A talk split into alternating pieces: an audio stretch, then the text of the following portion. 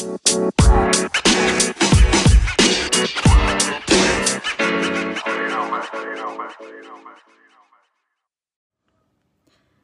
lockdown has created a lot of anxiety in the community, and it's really, really understandable why that would be. Our last lockdown, so this is our third, our last lockdown went on for three or four months. It was a very long lockdown for us. Um, and people are really worried about what's happening for their business, what's happening for their children, what's happening for their work, what's happening with their family relationships. But more importantly, people are worried right now about the uncertainty of how long this lockdown will be. If you look at commentary online, you'll see there's lots of chatter, not so much in articles and news articles and official sources of information, but in comments on articles and news uh, articles on the media, I'm seeing a lot of people making assumptions that this lockdown will be a lot longer than five days. So, in terms of the fear and anxiety that a lot of people are feeling, I'm seeing it play out both on social media and also in the commu- the conversations I've having I've been having with members of the community as I you know go into shops and buy coffees and do those sorts of things. Um, by going to shops, I mean getting my essential groceries. There are no other shops open. Um, I think it's really important as a psychologist that I tap into the, the mental health elements of what everybody's facing at the moment. Um, today's Valentine's Day.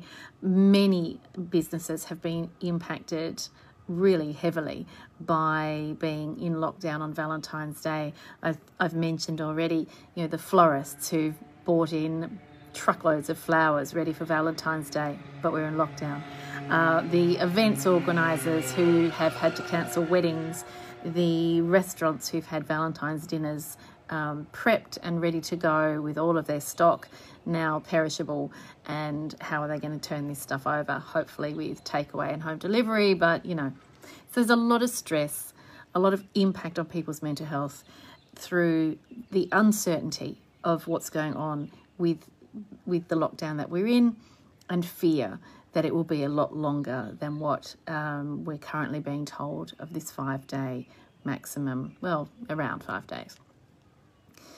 I think tip number one is let's not get ahead of ourselves if we look at the sources of information that are official, so from the health department, um, the, the, the original sources of information. So if you are concerned about the facts of what's going on, listen to the government press conferences and be careful which news media outlets you pay attention to because some dare I say, have a political agenda and may wish to colour things a certain way. We all know, we can all think of examples of news outlets that are sensationalists uh, and, and, you know, like to generate a little bit of fear in their reporting. So steer clear of those sorts of sources of information, whether they're in print media or online, and make sure that you get facts so, you know, sign up to the websites or the Twitter feeds or whatever that are reporting factual information so you can just get a little bit of fact for your day and then go on. Um, I think being very conscious of your own well-being being very aware of how your mood is fluctuating while we're in lockdown.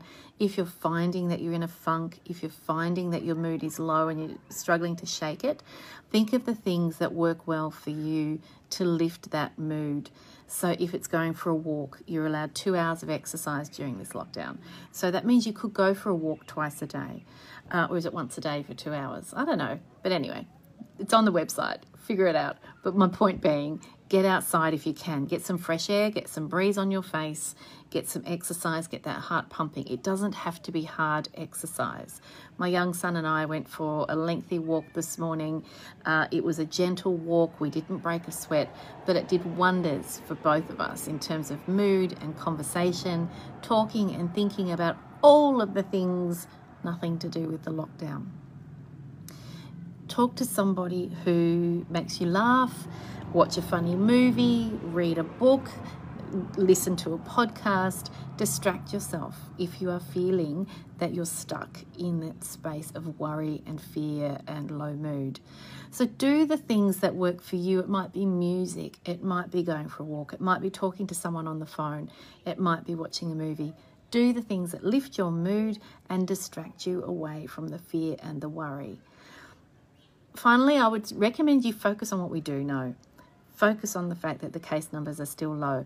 Focus on the fact that at this stage there's no talk of extending the lockdown. We can't control what's going to happen tomorrow or the next day. So, focusing on what's out of our control, it's all out of our control, but we don't know what tomorrow or the next day is going to bring. We can only focus on what we do know today, which is the information that's already available from government websites about case numbers, about exposure sites, and about how the lockdown is going.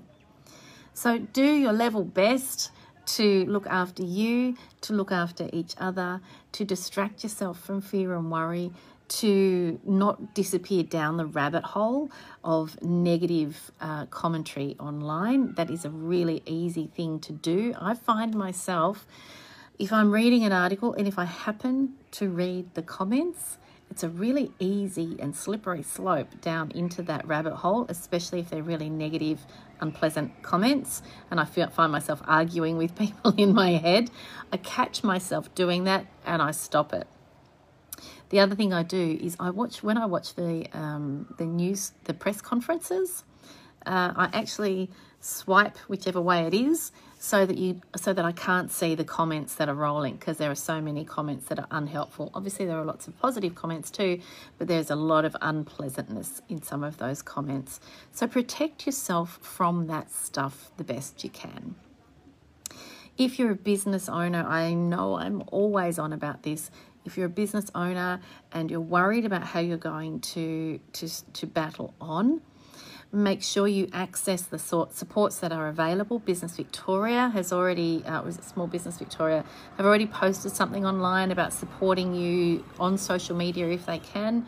Um, there is uh, going to be some announcement, I believe, soon about uh, financial support for those businesses directly impacted by the lockdown, thinking of florists and um, hospitality and so on for Valentine's Day. Um, so make sure you're aware of the supports that are available. If you feel you need to talk to somebody, there is a COVID counselling line run through, I think it's through Beyond Blue. Um, contact Beyond Blue. That you can Google them on the internet if you're not sure how to reach um, Beyond Blue. They have a free counselling service where you can talk to somebody. There are lots of supports available to you. Bottom line, if we, your community, can support you, make sure that you are visible online, make sure that you're asking us to share um, things for you. We're more than happy to help you. We're more than happy to tag you. Um, I bought some flowers. I had some flowers delivered from my florist this morning um, and made sure I posted a photo and tagged him. Doing those things is second nature to me, but it's not second nature to everybody else. So make sure you ask us to support you by tagging and sharing the posts that are about what you've got going on today. If you're open for coffee between 8 and 3, share that on social media so that we know where to go to get our takeaway coffee and ask us to share it for you to let the community know. So reach out to your community. We're all here to support you in any way we can as long as we know what support to give. So I hope that's a little bit of help today. Um, I am now heading back downstairs. I have um, promised my kids pancakes with bacon and maple syrup for lunch, because why not? and we're going to um, snuggle down, watch a movie, and um, and just be together. So, however you're spending your Valentine's Day or your Sunday, I hope it's a beautiful one. My poor husband is still in Tasmania, um, making repairs to our house there so we can get it rented out. Um, and so he's having a, a, a, sad and lonely Valentine's Day by himself. I did send him some flowers to cheer him up. Um, so, whatever you're doing to spend Valentine's Day, even if you're preferring to ignore it, do something nice for yourself today. Look after your mental health and don't let that fear, anxiety, and worry get to you too much. Distract yourself as best you can. Find some music or something to uplift your mood. And if you need more um, pronounced help with anxiety, reach out for help. If that fear is grabbing you by the ankle and holding you down and risking your mental health, putting you at risk for depression, reach out for help. It is available. anyway, other than that, please do have a lovely Sunday, and I will talk to you all tomorrow. Bye for now.